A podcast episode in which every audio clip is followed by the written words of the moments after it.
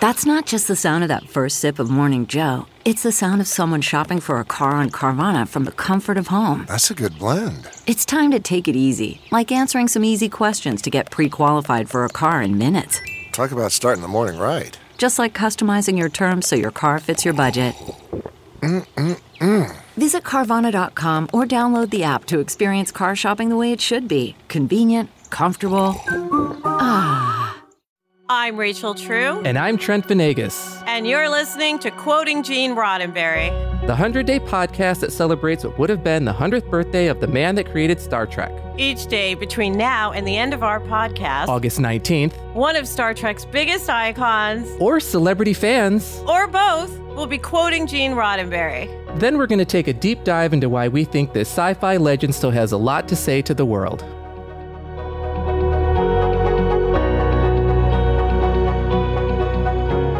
Today's quote is read by Star Trek Voyager star Tuvok himself, Tim Russ. When we do become wise, we'll learn that quite the loveliest statement in the world is, I disagree with you. And quite the loveliest answer is, Wonderful. Please tell me how. Welcome back to our podcast, Quoting Gene Roddenberry. And this week, we are super lucky to have Tamara Krinsky, who is an Emmy award winning writer, actor, host. And she's currently on Tomorrow's World Today, which is on Discovery.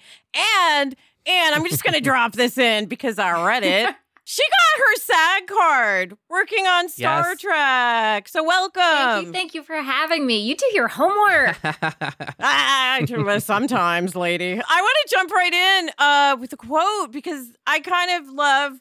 Listen, I'm a cynical optimist and I love me some naive mm-hmm. optimism. I love this quote because it's what we want, right? It's the kind of the opposite in a way of cancel culture, which is you think differently, what's going on, let's discuss it, let's talk about it. But in today's world, I find um, instead of I disagree with you. Wonderful. Tell me what. It's I disagree with you. You are now yeah. my mortal mm-hmm. enemy. Mm-hmm. You know what I mean? Yeah. Which is why I've enjoyed doing the podcast because you don't have to agree with me. I said we can agree to disagree yesterday to somebody on here. It's it's thoughts. It's it's just uh, communing with other people. So Tamara, why don't you jump in and tell us what you think about this quote? Well, thank you so much for having me. I love that we get to start with this quote. And it's kind of crazy that this is from 1974 mm-hmm. from a lecture that he gave. Mm-hmm. and here we are, you know, 40 plus years later. And we are still dealing with can we talk about things that we disagree about? You know, it's been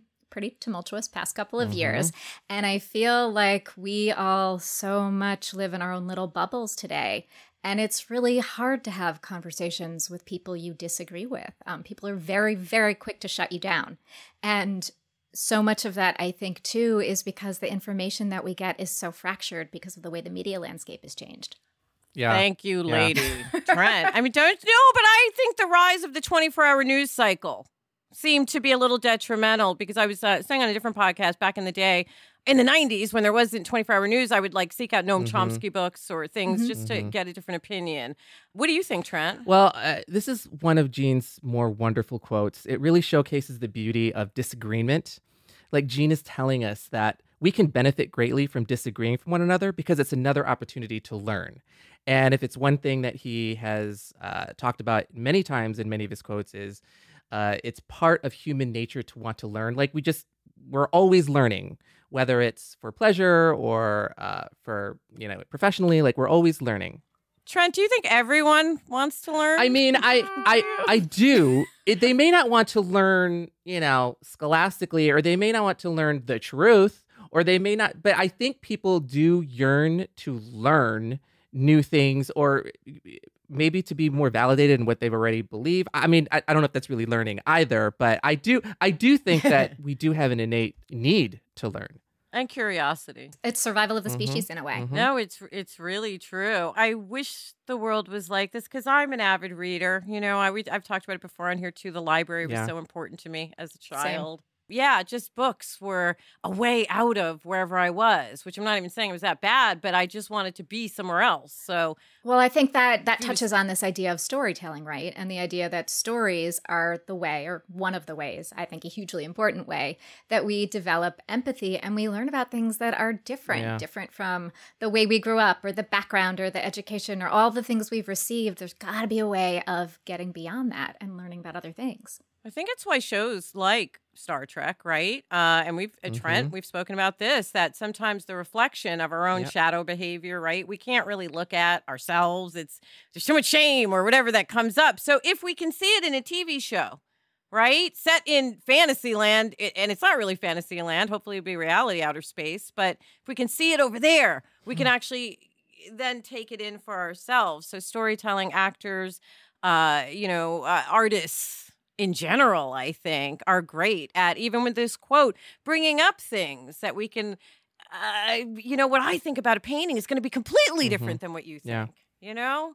And we can agree to talk about it and see what we see, whether it is art or mm-hmm. politics, you know? And, mm-hmm. and when we disagree, whether whether we change our mind or not, we both walk away with more information than we had before you know, we touched upon the fact that the last few years have been very rough and the state of discourse has been difficult to say the least in some regards.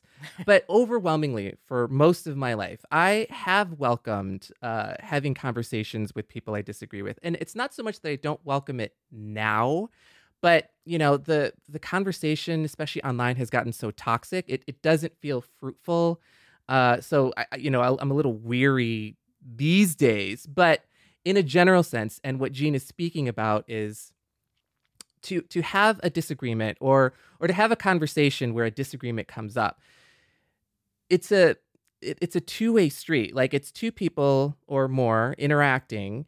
And if if someone says they disagree with me and then they want to know why, like that says to me that they at least respect where I'm coming from and not that I'm going to try and convince them or change their mind, but at least I'm giving my perspective. And it's the same way, like if I someone uh, I'm speaking with and I disagree with them, I am very curious to know why.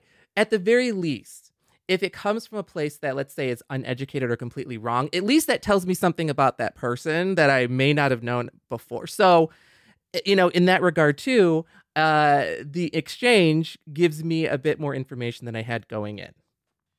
Well, I think it touches on this idea that we just don't know what we don't mm-hmm. know, right?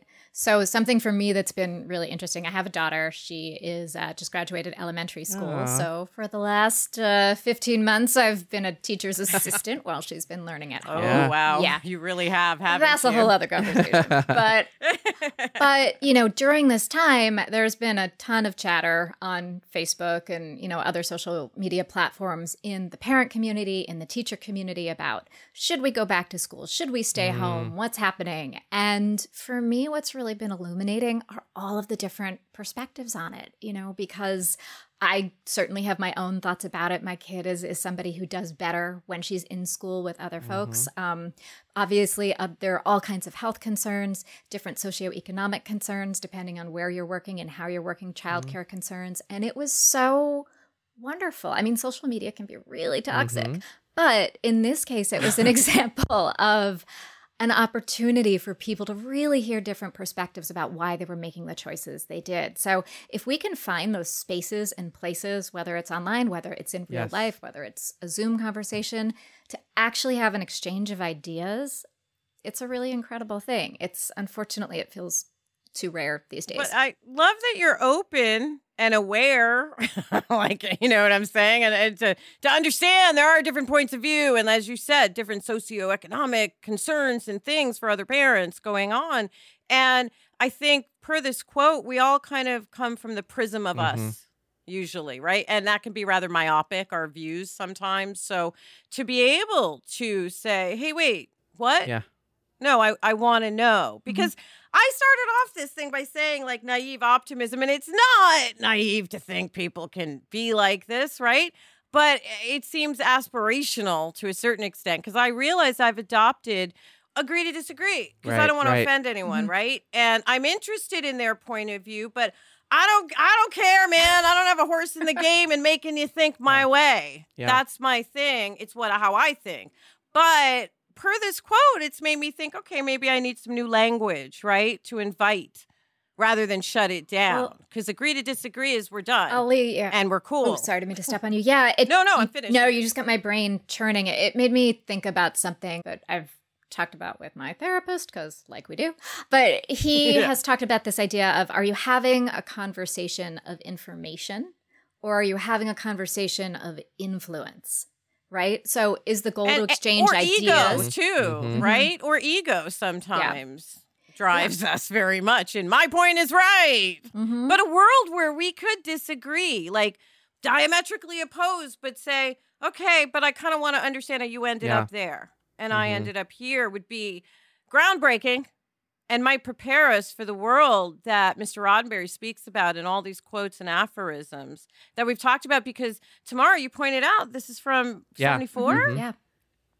And you unkindly pointed out that was 40 years. No, I didn't say you were from 1974. I said the quote was Oh, girl, I'm before. I'm before that. I'm before that time. So it's it's some of these quotes seem Yeah. obvious, right, on the surface when you look at them, but when we look through them through when they were t- when they were said, Mhm. Mhm. then we see that it's a bit groundbreaking. That back in the '74, when we're talking about race discord. Uh, I, my 80 year old stepmother says it's worse now than it Wow. was in the Really? 60s. I've been wondering about that. Yes. I know. I'm glad I asked her because I was curious and to hear her say that was a little bit of a gut punch, yeah. Yeah. to be honest. But we're living through history right now and you are raising children.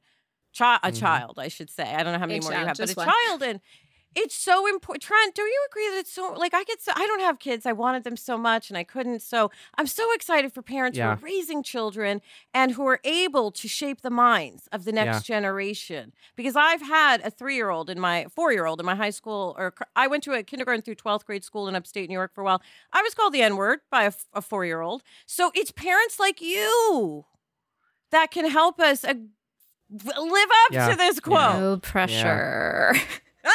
yeah, it's all on you, You know. How you doing? and, and I it? have to be completely honest with myself. Like it's it's very easy, or it's easier to say something than to do something like in the heat of the moment. So Gene says, when we do become wise. So there's a wisdom that comes from having this uh, mentality, and you know, here we are. Th- uh, three point. like-minded individuals having a discussion, and we're all in agreement here and now. And I'm gonna guess we might agree on a lot of things. But I need to remember when I'm in a situation when I may not be with someone who I quite uh, agree with so much. And I am a very emo- emotional person. I am a big fan of therapy, and thanks to therapy, I was able to get a handle on my uh, my anger. I had I had a, a lot of um, not anger issues, but like I was very explosive when I would get "Ah, why I'd scream, scream, and it was like not a healthy way to communicate. So I catch myself when I'm in those situations where I'm emotionally charged and I my temperature goes up and it's like ah when I finally become wise as Gene says take a moment take a breath and then open myself up for uh, hearing what the other person has to say even if it's something that is so diametrically opposed to to what I believe and Trent, can I jump in and say he just said something so important that I'm actually writing about for my next book, which is find. Yeah. your cool down point, people. We're good. We're wrapping this episode up, but I want to leave on this because Trent said, Mhm. I get ah, me too, Trent. I'm the same way. I'm very Scorpio reactive, right? But I have learned to Yep. just calm the fuck Yep. down and shut up. no, I mean, and there's a nicer way to say that, but just to be quiet, don't Yep. react in the moment. I've had to learn, okay, don't answer this email right now. Wait 45 minutes or two hours, whatever your cool down point is See, Tamara. well, see, I get the opposite. So I'm a Libra, so very lots of Oh. balance, very even tones. So it takes a while to ramp me up, but once you do, watch out. However, I get the opposite though because because I'm just so taking in information and weighing different pieces Yeah, of yeah, yeah. information. Sometimes people think, "Oh, she's not really engaged." Ah, someone explained it to me this way with air signs and water sign. Like, well, I'm a Scorpio water sign that we feel things first, and then we filter it Yeah. up to our brain. Whereas a w- air sign Yeah. thinks first, Yeah. thinks about it a lot, and then filters it down. Unless you have a unless you have a Pisces moon, which is a water sign which governs your emotions, but that's yeah. Thank God you need that air. and I'm that Team water. Cancer over here, and it's my birth month. So I want to say, yes, I get angry, and then I get really sad about having to have that whole emotional uh, explosion, and then I'm probably going to cry about it. That's the truth. All right, you guys. Um, Trent, anything else before we wrap the up? on one this last thing I really want to say is I got to give a shout out to Tim Russ and the way he read today's quote. He read it so expertly, and I love him so much. And as much as I love Spock, I have to say that Tuvok is my favorite Star Trek Vulcan. And uh, props to Tim Russ, who appeared in four different Star Trek franchises. He was in Star Trek Generations, he was in The Next Generation, he was in Deep Space Nine, and of course, he was the chief of security on Star Trek Voyager. So, Tim Russ, I love you. Thank you for reading today's quote for us. And you, gentle listeners, if you would like to check out video of Tim reading today's quote, you can check it out on our social media accounts on Facebook, Twitter, and Instagram. And we hope you'll join us tomorrow for another episode of Quoting Gene Roddenberry. Where we're lucky enough to have Tamara Krinsky for the whole week. Bye. Talk to you soon. Thanks for joining us for another episode of Quoting Gene Roddenberry. We'd love to hear your thoughts on today's quote. So tweet us, post us, DM us, whatever. We are at Roddenberry on Twitter and Facebook, and at Roddenberry Official on Instagram. Quoting Gene Roddenberry is a Roddenberry podcast hosted by me, Rachel True. And me, Trent Venegas. Producing are Claire Kramer and Kelsey Goldberg, with executive producers Trevor Roth and Rod Roddenberry. Engineering and editing are provided by Elizabeth Joy Wyndham. And special thanks to all those who were kind enough to read a quote and give a voice to Gene Roddenberry's everlasting words. Live long and prosper.